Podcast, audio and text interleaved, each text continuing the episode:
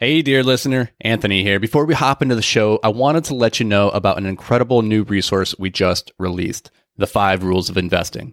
Dan and I are huge advocates of modeling the behaviors of the people who have done what you hope to do. And who better to model when it comes to investing than legendary investors like Warren Buffett, Howard Marks, and Ray Dalio? This free ebook breaks down the simple time tested strategies of billionaire real estate investors that you can use to take your investing to the next level. So head over to invictusmultifamily.com and grab your ebook today. All right, now let's hop into the show.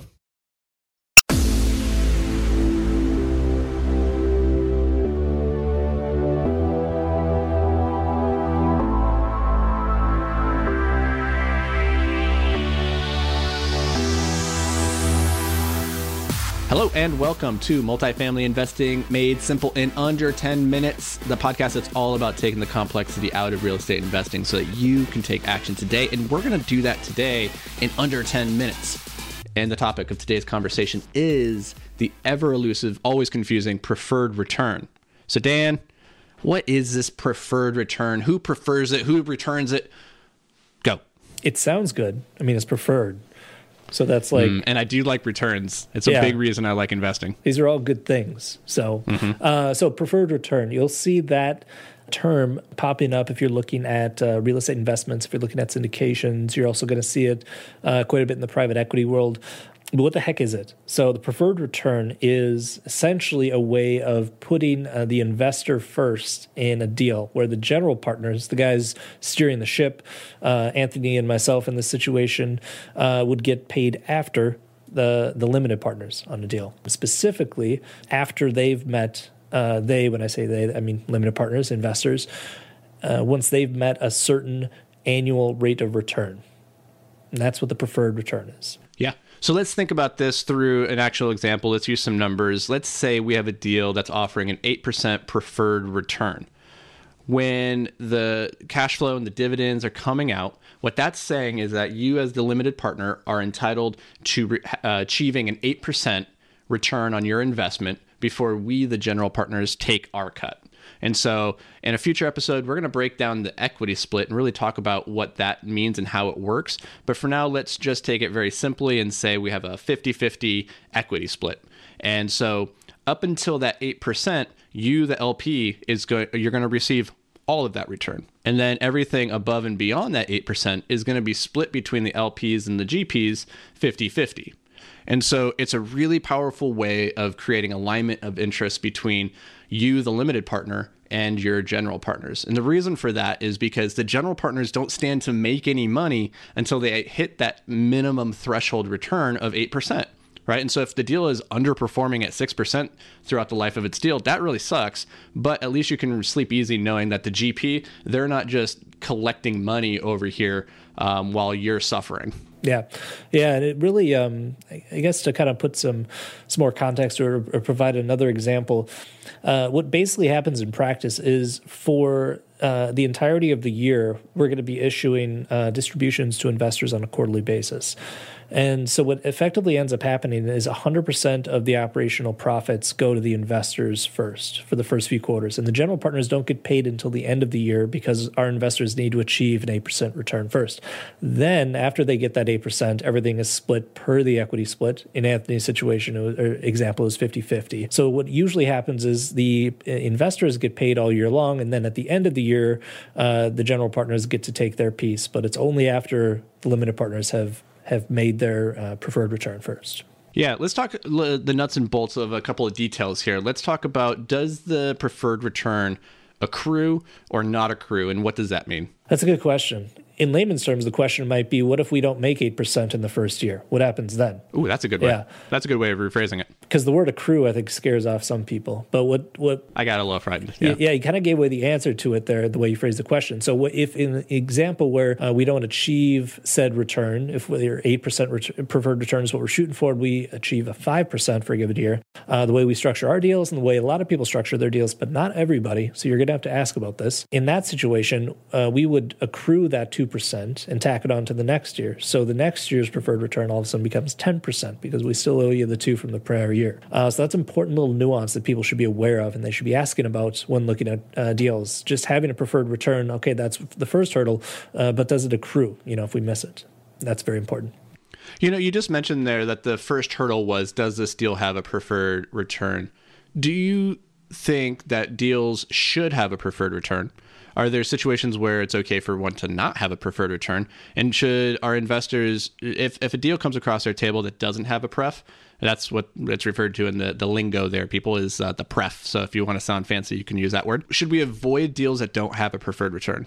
No, no, I don't think so. I would look at you know the the deal itself and see if it's if it's a good deal. And I think right now the the baseline expectation from most investors is, is that there is a preferred return.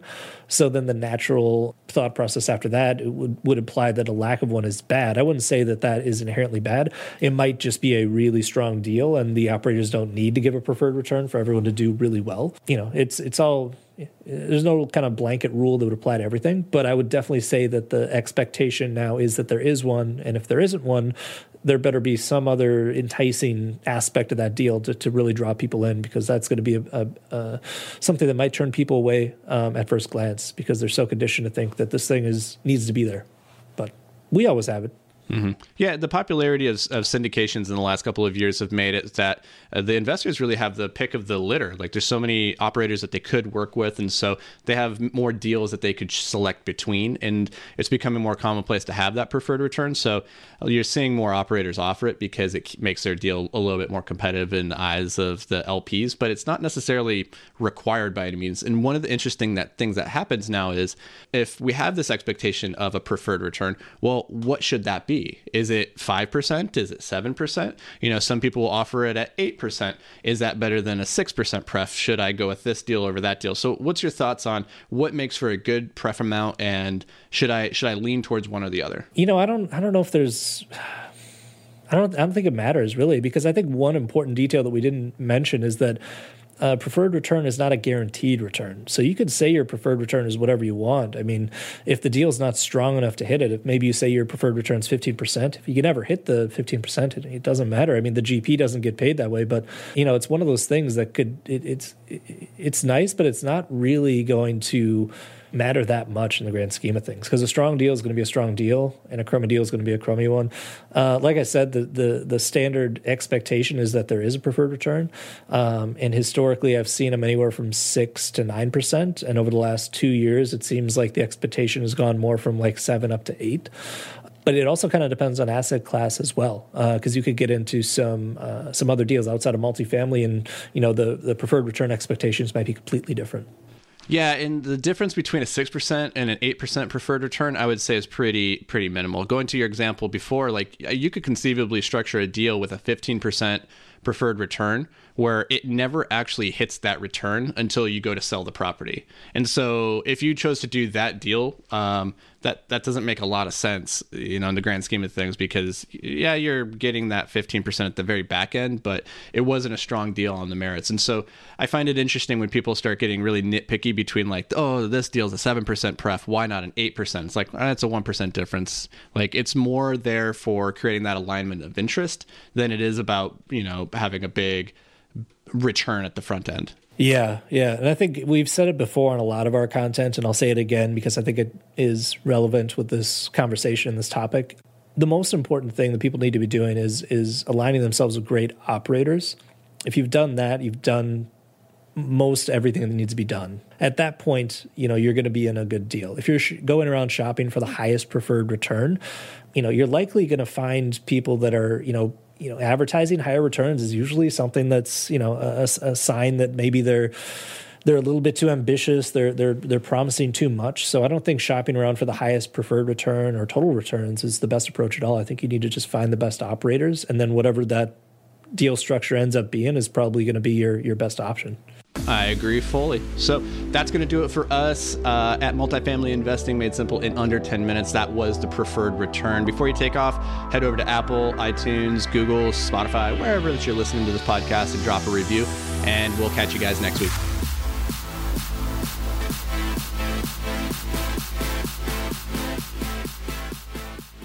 Hey, thanks for joining us for another episode of Multifamily Investing Made Simple. If you enjoyed the show, could you do us a massive favor?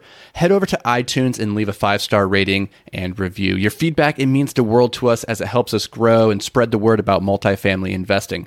And don't forget, sharing is caring. So fire this episode over to any friends or family who you think could benefit from learning all about multifamily investing. Thanks, guys. We appreciate every single one of you, and we'll see you on the next show.